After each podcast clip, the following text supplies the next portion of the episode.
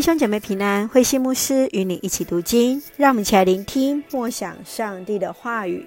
出埃及记二十七到二十八章，归耶和华为圣。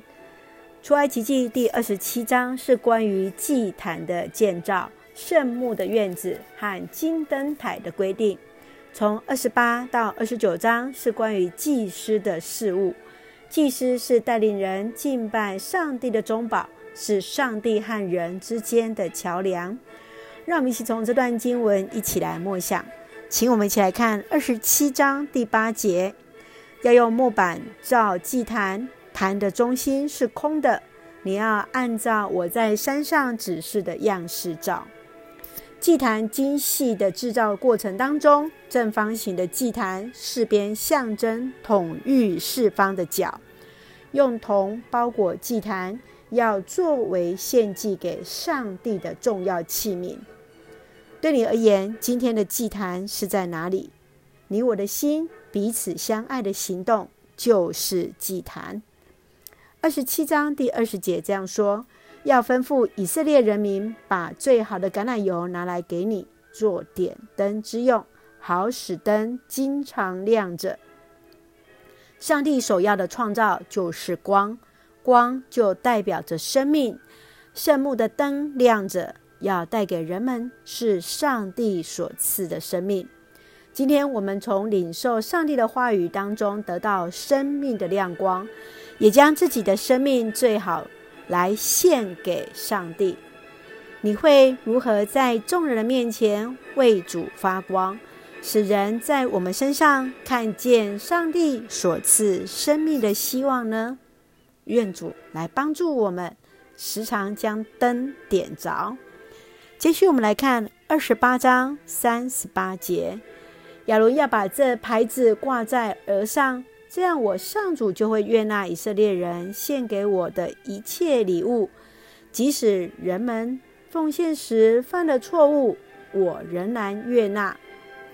大祭司亚伦的胸前牌子刻着十二个支派的名字。礼冠上刻有“圣化归于上主”，是上帝所赐的权柄，要带领以色列百姓成为上帝圣洁的子民。上帝纪念这十二个支派，永远爱着他们。成圣是上帝的宣告，借着人接受呼召来领受，使人从罪中成为圣洁，分别自己归主所使用。长老教会信仰当中，信徒皆祭司。信徒与神人之间，个人在灵修、读经、祷告，来倾听上帝的声音。生活当中进入人群，倾听人的需要，如此才能传达上帝的信息。